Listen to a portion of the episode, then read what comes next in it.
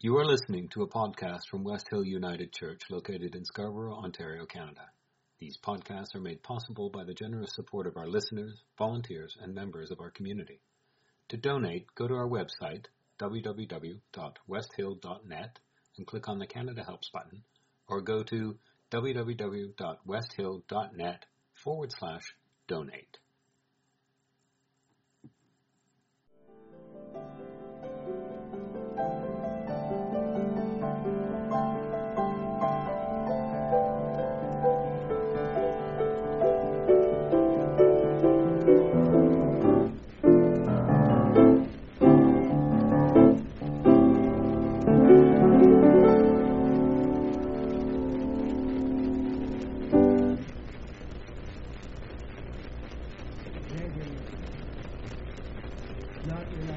Not yet?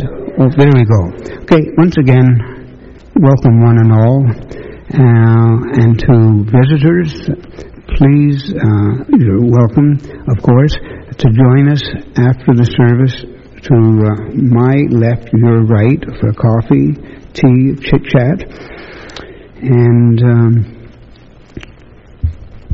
on this lovely morning, before I forget, we traditionally take a moment to reflect that we wish to acknowledge that we are on the traditional territory of the Mississauga of the New Credit First Nations lands, which lands were previously occupied by the Senecas and the Huron Wendat First Nations.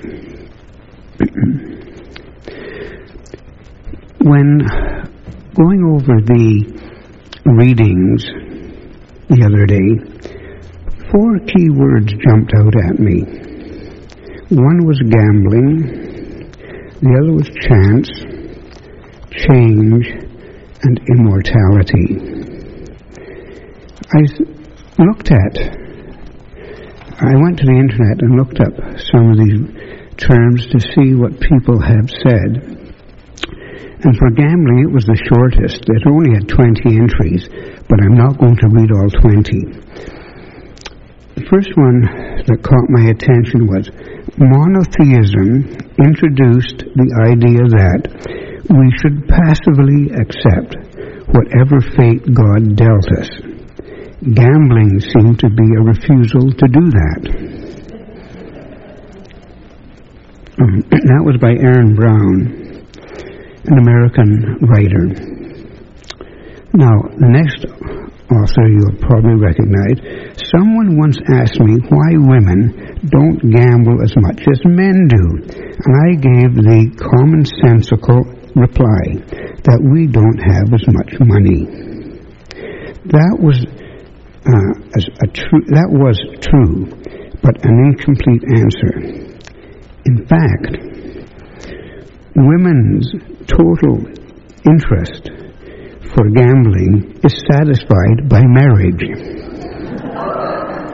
Gloria Steinem. Okay? Mm. Chance. Sophocles wrote that chance never helps those who do not help themselves.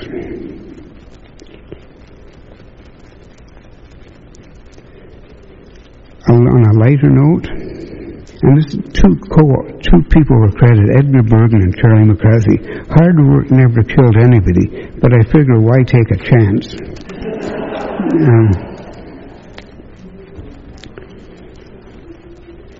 change.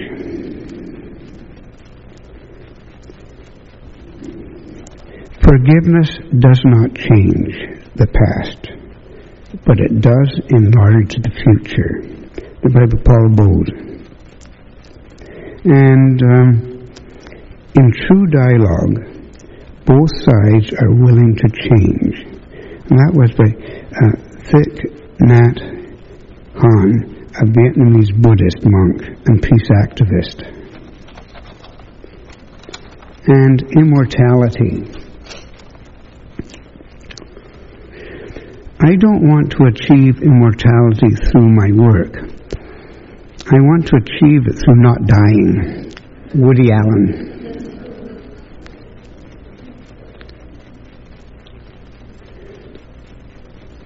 If something comes to life in others because of you, then you have made an approach to immortality.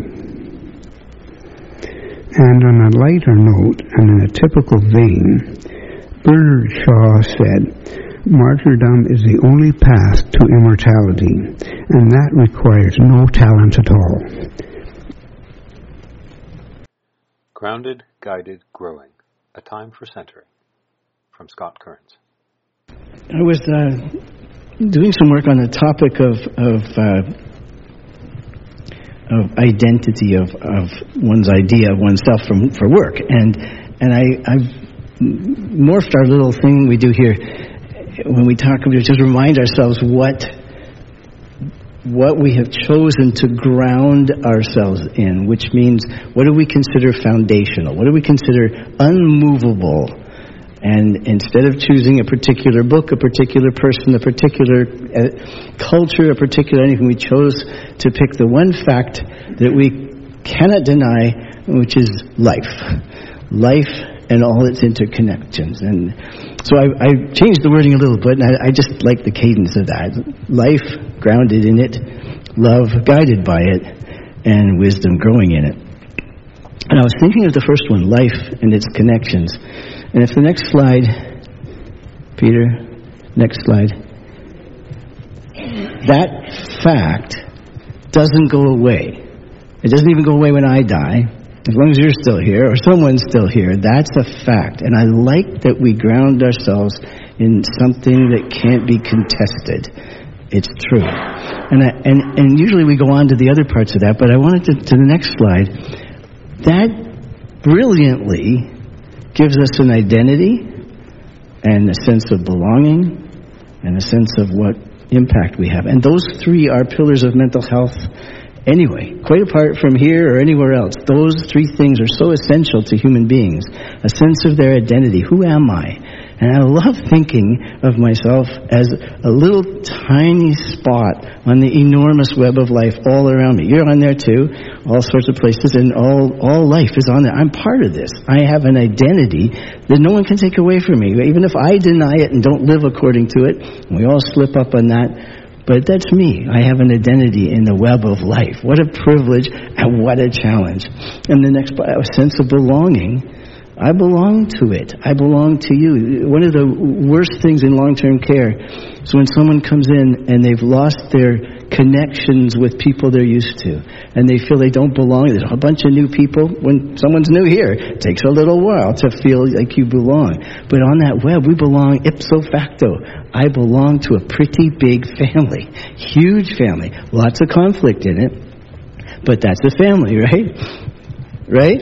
Family, right? Yes. I, uh, just, I, I, wanted to say, I, I, I developed and taught a course on, at Durham College on, and they wanted to call it Complex Family Dynamics with the Elderly. So it's a bunch of nurses and, and physiotherapists and occupational therapists in the room. And I said to them, I said, my first question, how many of you ever worked with a family with complex dynamics? And they all put their hand up. And then I asked, how many live in a family with complex dynamics? And they all put their hand up, which is so true. Um, but we belong, and it has its ups and its downs. And the last one, the impact. That's another thing in long-term care. What's the use of me anymore? What what what effect do I have in life? And that's a big pillar of mental health. What and and and you live on that web. You have an impact by what you do, by what you don't do, by what you say, by what you don't say. It's big. And I just wanted to put that up there as I play the, the you know, lead us into the sharing song that that um, being being grounded in the web of life fulfills those basic mental health requirements of what makes a person whole. Love that.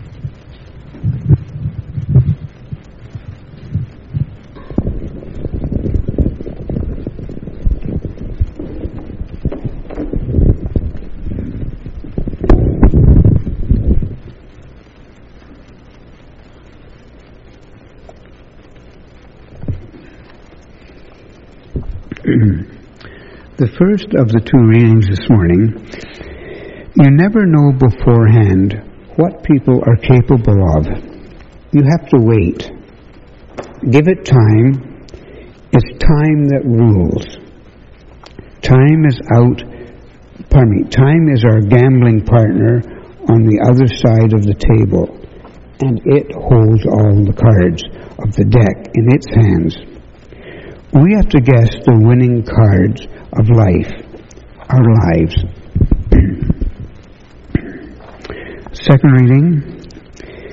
If, before every action, we were to begin by weighing up the consequences, thinking about them in earnest. First the immediate consequences, then the probable, then the possible, then the imaginable ones. We would never move beyond the point where our first thought brought us to a halt the good and evil resulting from our words and deeds go on apportioning themselves, one assumes, in a reasonably uniform and balanced way throughout all the days to follow, including those endless days when we shall not be here to find out, to congratulate ourselves or ask for pardon Indeed, there are those who claim that this is the much talked of immortality. May, um, offered as wisdom for the journey. May we walk in its light.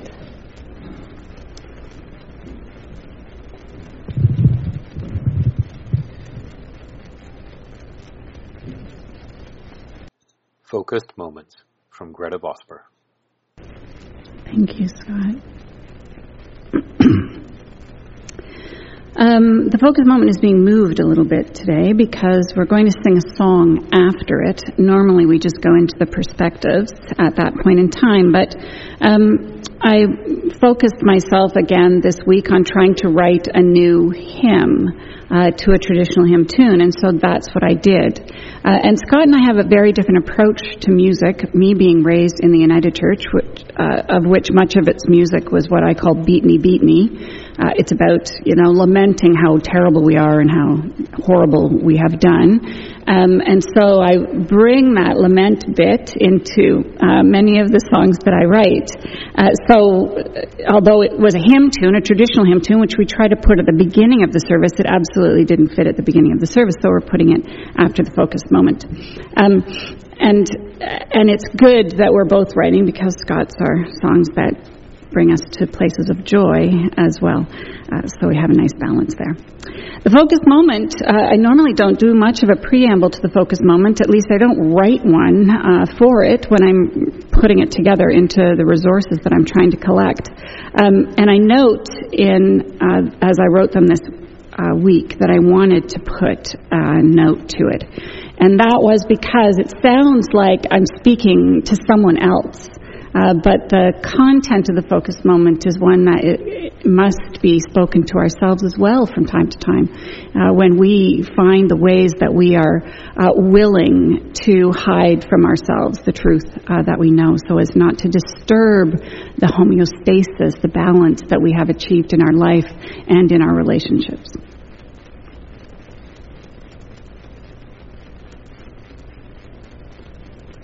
I'm sorry.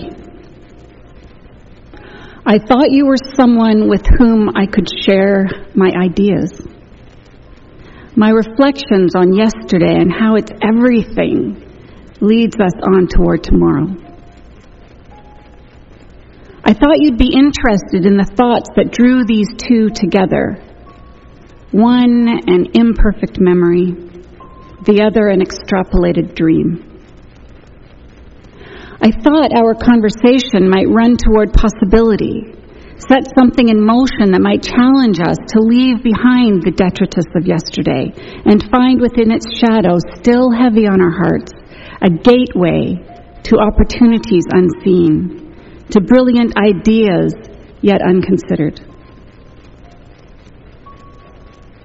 I see now, my apologies for your trouble, that you've no interest in new ideas in beating back the oblivion of everything we already know so that we could explore more deeply. I see now that things are infinitely easier when we stay on the path. Yesterday's cobbles yawning out before us as far as the eye can see. I see now the difficulty of the unexpected way and will not trouble you again.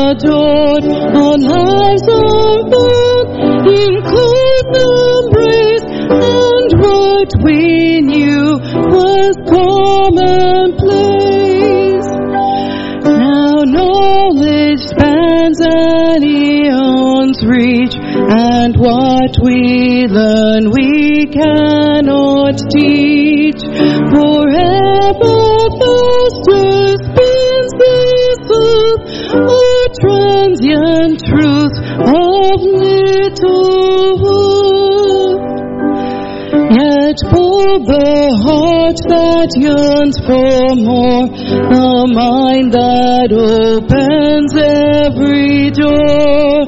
No matter what we there may find, its burdens lay on humankind.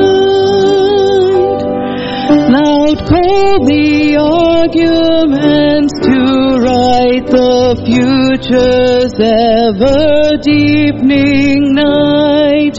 But we took it as and being.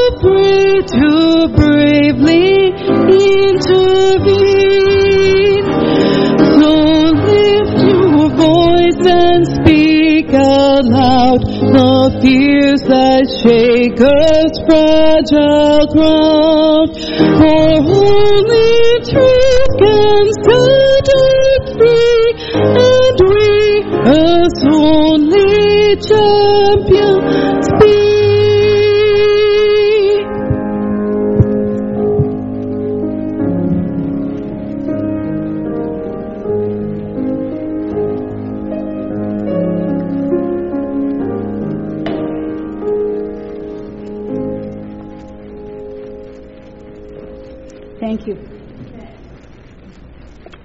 Thank you for bravely daring that range.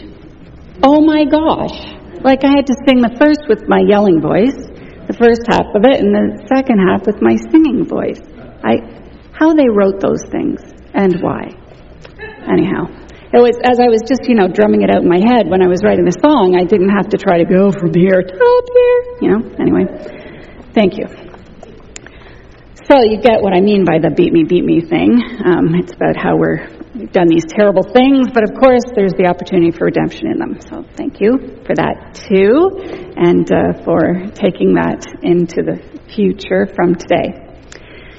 Uh, the concept that I sort of uh, wrapped my heart around on Wednesday uh, and solidified on Thursday ended up in an argument that Scott and I had uh, and I don't think it's because he intuited what it was I was going to talk about. I think I don't think it was because it was, you know, bothering me, and so I picked the fight.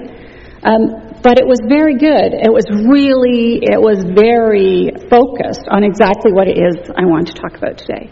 And that is, uh, from our readings, you may have gathered that that's what about what our influence is.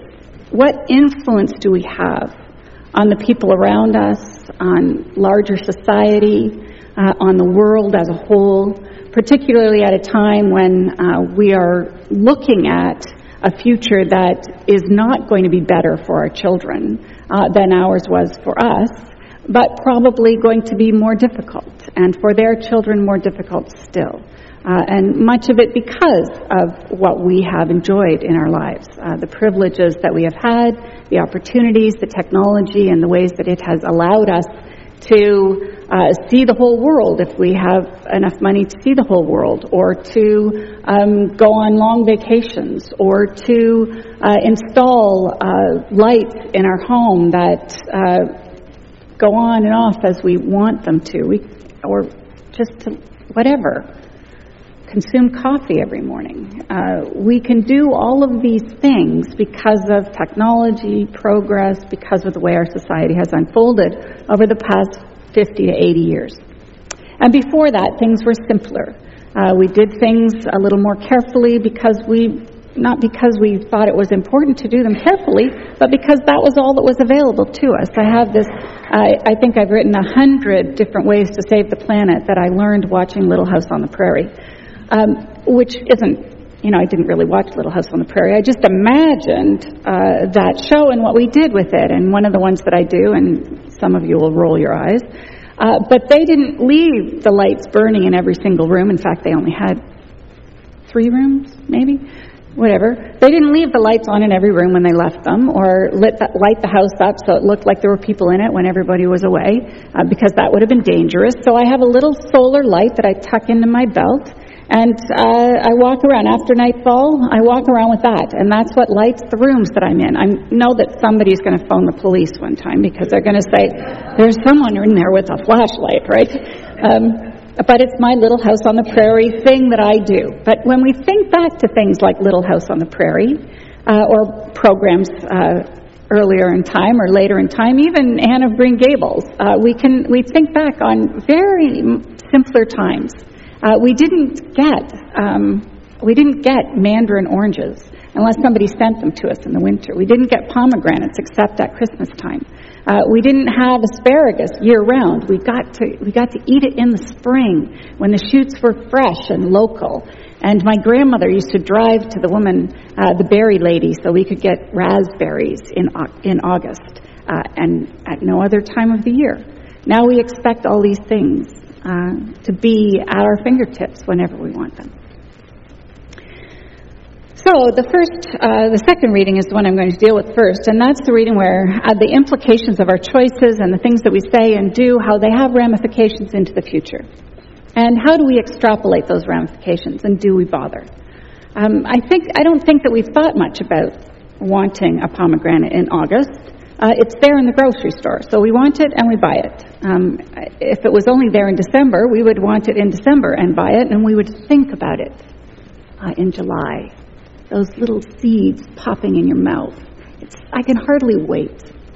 So, a lot of the things that we might think about if we were given opportunity to, uh, we might decide, okay, let's not go. Let's not go there. Let's not bring the pomegranates in August. You know, I enjoy them. I enjoy them in December. I enjoy the mandarin in December when someone sends it to me as a treat at Christmas time, not uh, not all the way around the year. Uh, asparagus, well, it actually is better when I get it locally in the spring, so let's not do that. We don't think about all the implications of our conversations or our purchasing or our lifestyle choices. Um, Scott and I are currently, um, that is absolutely a lie. Scott is currently working on our deck, trying to refinish our deck, which um, which I designed and had built a little bit at a time, to the point where it's now 650 square feet, which is enormous, right? Which is a huge tax on on the you know the wood volume that we have consumed, right? It's way more than we should have. And Scott's now having to strip it which is putting a pile of chemicals in the ground. And then he's going to, oh, and then he brightened it, and now he's going to stain it. So we, we don't always think of the implications of our choices until we're at the point where we have to say, well, we've got to do something. So we do it, right? So, uh, and the work that he's been doing, I was, that wasn't, I wasn't blaming him about that. I was just saying he's the one who has the work on his shoulders. It's we who make the decisions to do that, and me who put him in the position of having to do that. We don't often stop and think about the extrapolation of those things, but think about a, a conversation because that's the delicious little kernel at, at the center of influence that I want to talk about today. Uh, think about the conversations that you have with people. If it's somebody that you don't really know, and Scott often remarks on the fact that I'll go up to somebody who I don't know and say something funny and we'll laugh and go, and go on, and he goes, that is not an introvert. An introvert does not do that. And I say, well, introverts do that because there's no investment. I don't have to go home with that person asking me questions all the way home. And I don't have to sit down and have coffee with them and engage in a dialogue. It's just this little interaction. It's nice. And, and then I can walk away from them, right? And if they don't respond appropriately, it doesn't bother me, right? So we have those little interactions with people that we don't really know. and We just have that short, brief engagement. Then we have people who are acquaintances who we will, you know, talk to about things that people generally talk to about. Uh, some of us without any knowledge whatsoever, but yes, I do know the Blue Jays, so I can say, oh, did you see that last Blue Jays game? And they can say yes, and I can say, I missed it. And then they'll fill you in a bit on it, and you can look like you're even interested, right? Because there's this common uh, conversation that can take place, right?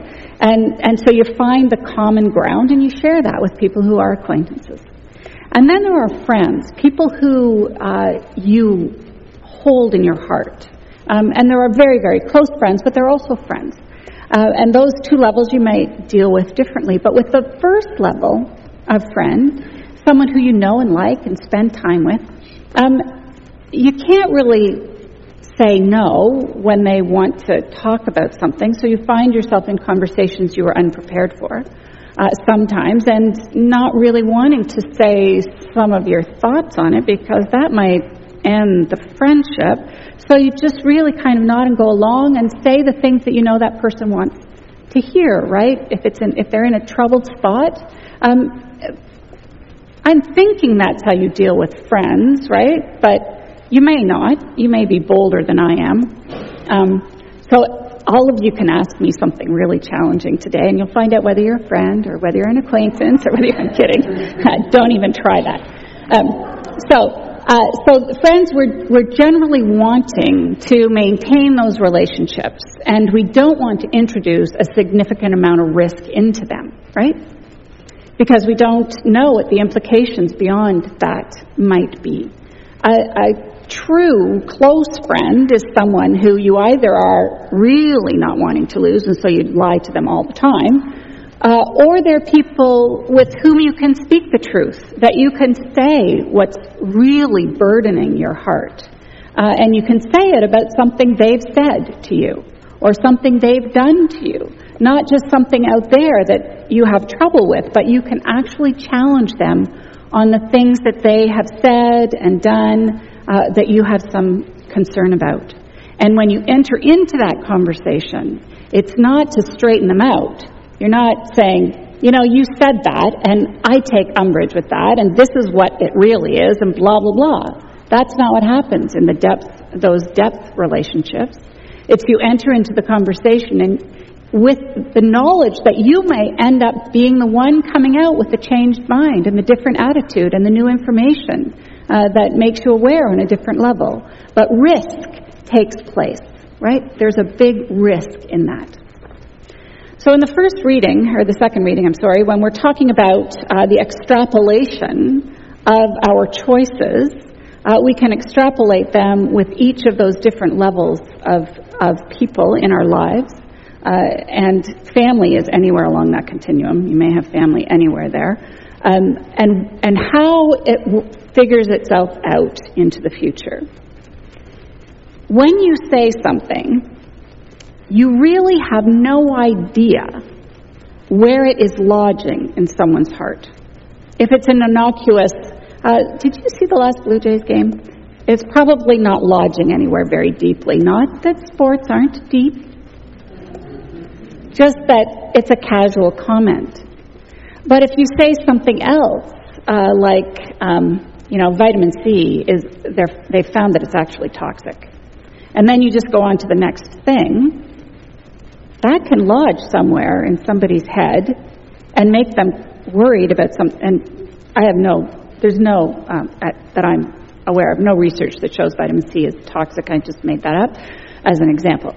So you can take that in, someone can take that into their head and start worrying about, oh my gosh, I've been taking 2,000 milligrams of vitamin C every morning and every night. And oh my gosh, and how, what am I supposed to do? It can lodge in someone's mind, in someone's heart, very differently uh, than what you may have intended it to. And they go off,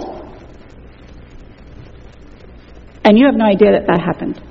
And you don't know who they're going to tell that information to. You don't know how that's going to impact them. You don't know where their lives, they're all going to end up with scurvy, right? No, because they eat broccoli too. Um, but the vitamin C, they stop taking the vitamin C because you influence them in some way. And I'm using that as a ridiculous uh, thing, but I'm going to talk about more serious subjects uh, as we move along. We all want to influence the people around us. When we enter into conversation, I have to remind myself uh, that a conversation is an invitation to conversion. It's an invitation to having your mind changed, to having your heart changed, to having your life changed when you enter into those conversations that uh, have that sort of gravity, uh, you, you are really entering into a place of risk, both for yourself, if you're the one seeking to influence someone, and the other person, uh, if, if they are trying to influence you. Or, anyways, back and forth, you know what I mean. Um, so we have to uh, protect ourselves, uh, and we do protect ourselves by choosing what it is that we will talk about by choosing to whom we will speak about those topics that are very close to our hearts, uh, that weigh on us, that are challenging, that are trumble, troubling. We may share them with a few people uh, and know that those people will hold them in confidence and help you understand ways to move beyond whatever it is you, the trouble or situation you're in is. Uh, you may share it a little further. You may tell it to the person on the plane because you know you're never going to see them again, and that's the only person you're going to tell that secret to ever. But you're trying to influence people mostly to either uh, do something for you or to change their mind about something and see the world in a different way. And when we do that, uh, we find that the implications uh, can go on and on and on, uh, except that we don't find that, sorry. The implications can, from that can go on and on, long beyond the conversation being over. And here's where we get to the first reading, which is the one about gambling that life is a gamble. A conversation is a gamble. That there is, uh, in that conversation, the opportunity to go one way or the other. Uh, and influencing people being a risk is kind of a gamble. So if you want to influence someone in a certain way, um, you share what it is that you want to share and you invite them to shift their understanding, to shift their perspective on it. If they're open to that if the conversation goes well, if you can back it up with, you know, the ideas that you've been talking about or that, that have formed your opinion on that matter, you may be able to change their idea. You may be able to influence them. But, as Scott uh, was saying to me uh, the other day, you can't be invested in their being influenced. Because if you're invested in their being influenced, then you end up in what is essentially a codependent relationship. I'm not happy unless you suck up everything I say and do and say as I shared with you. You hear the things that I think are important. Uh, they settle into your heart in exactly the way I want them to. Uh, we may have to have some conversations about it, uh, but you'll go out of this place with committed to the ideas that I have given you. Right? I'll have influenced your perspective. And that's one of the that's one of the challenges of our conversations with one another. Is that if we want influence, we need to know who and how and when to share the information that we want to share or the perspective that we want to share. We, we have to know who's open and who's not. We need to uh, share our ideas with those that we believe are open and invite them uh, to a new understanding, and then perhaps they'll go on and invite others. Uh, we don't want to uh, simply uh, start arguments with people who are uninterested and unsupportive of our perspective. Uh, if you if you do that, you're just going to be frustrated going forward. Um, but you don't want to not share it and nothing happen because it stays within you and the influence you could have is not undertaken. So how do you know? How do you know who you can share information with, right? Like, how do I know who I'm allowed to say what to? Um, in the history of this congregation, there have been many things that I have said hoping to influence people, and it has not gone well. Yeah, uh, so uh, that's a bit of that, you know, not working it out very well, or not doing the extrapolation and considering it. Well, if this happens, and then they tell this person, and then it goes there, and oh, yeah, that's the end result. I didn't think about the end result. The board, we didn't think about the end result. We knew that when we were making several of the challenging decisions that we made, uh, that it would have an impact. We didn't, you know, we didn't bet on the particular impact. Um, but we kept talking and kept influencing and kept making uh, shifts to our understanding and our being together until we got to where we are now, right? But how do we, in our own personal relationships, determine how we're going to uh, engage? And I know many people in, who have been supportive of this work, lots of people who are in touch with me from around the world. Um, and I might need you to to translate a German letter today on the Marie, which I received this morning. Um, people that we hear from around the world, uh, they're they're often saying, "I can't, I can't do this. I can't find this. I can't do it. I can't welcome people the way that West Hill is welcoming people. It won't work in my context. What do I do?" And I don't know what they do because it would be very frustrating to be in that position of, of having a belief system that has uh, evolved along with the denomination that ordained them, um, but still is not allowed in that denomination. So, how is the Anglican Communion in Canada uh, going to deal with uh, those members of its own clergy and people in its own pews who wish to be affirmed by the decision to ordain uh, or to allow uh, the marriage of same-sex couples? Right? How are we going to how are they going to deal with that, and how are we going to respond? I don't have an easy answer, except that I think that that reading about um, considering the implications is important. Um, what are the implications of entering into the conversation with this person about this particular thing? And where does it go from here? And what do we do with our hearts when it's rejected? And that's, that's huge. Um, the work that I do is the work of influencing people. That's my job. Um, Scott was saying you can't you can't live that out, but that's my job is to influence people. And my heart rests on where your hearts go with what it is that I give you. And so when it doesn't go, or or there's a rejection that comes back, it takes me very very low. And Scott was challenging that, saying you can't do that. You can't really get upset when people reject what it is that you say. And I, but I know that for each and every one of you, when you have, I'm not. It was good. He's going to tell you later that we didn't have this conversation. no, it's okay. Anyway, I'm just going with. He affirmed my upset. Yes, he did. He just felt that, yes, he affirmed that I was upset. He has, it would be very hard not to affirm that I'm upset when I'm upset, just telling you. So, but thank you. Um, but, ah, now I don't know where I was going. he was affirming me being upset. Oh, well, I won't go any further with that one. Um, for the challenge that we have is to uh, hold our hearts and care for our hearts even as we fail to provide the influence that we would like to provide. And often we don't know that we've failed because people are too polite to tell us. And so we assume that we share a common ground when in fact we don't. Uh, and that's okay. That's moving us into that relationship where it's too much to risk moving someplace else. Uh, and staying in that one place is very, very important and helps us maintain a comfort in that relationship that we might otherwise uh, have lost uh, the relationship altogether, the co- discomfort and then the loss of the relationship altogether. And many of you know the experience of that uh, and have, have lamented uh, those losses that we've that we've experienced here at West Hill, but also the losses in your personal lives that you have. So that gambling image of uh, Peter's going to play, Kenny Rogers got to know when to hold them and know when to fold them, know when to uh, walk away, and all those kinds of things. Um, that gambling image uh, should be with us as we move through many of the complex conversations that we have with people. Uh, those in our acquaint with our acquaintances, those who are you know friends, those who are close friends, uh, family who may be all across that spectrum.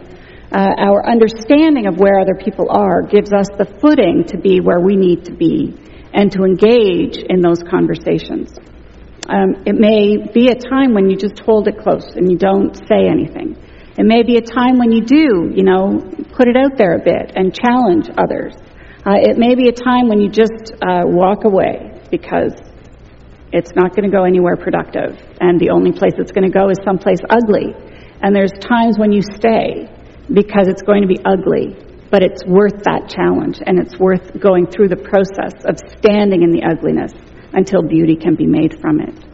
Um, the conversations that we have in this place are always important conversations because we talk about those things that Scott spoke about uh, earlier about identity and belonging and integrity and how we work them out based on the system of values uh, that we have accepted here as a congregation. We're not talking about ideas that don't have an impact on one another. We're talking about ideas that have an absolute impact uh, on one another and the world around us. And so the conversations that we have are meaningful and important. And my hope is that as we have those conversations, we're not in the walk away because it's going to be hard mode. We're in the let's have the hard in order to find what is beautiful and what it is that we can take, keep in our relationship in order to take to the world in a different way. Thank you.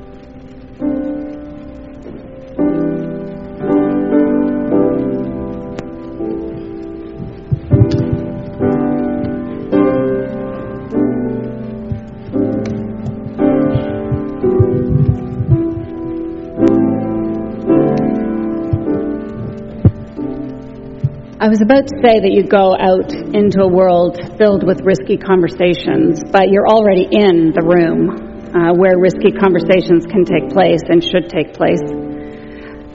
But you go from this place because of that familiarity with risk, because of the encouragement around risk that we do in this place, because of the conversations we have weathered and lived through.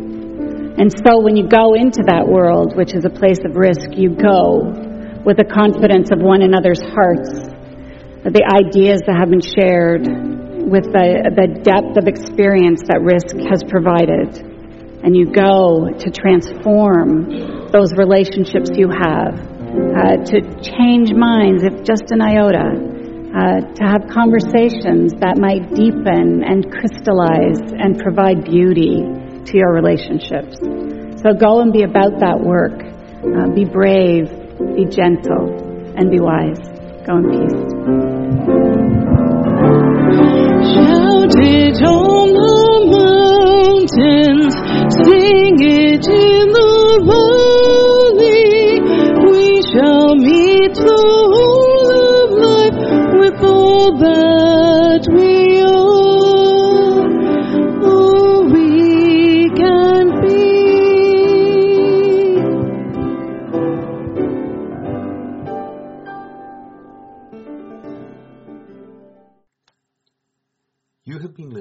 To a podcast from West Hill United Church located in Scarborough, Ontario, Canada. These podcasts are made possible by the generous support of our listeners, volunteers, and members of our community. To donate, go to our website, www.westhill.net, and click on the Canada Helps button, or go to www.westhill.net forward slash donate.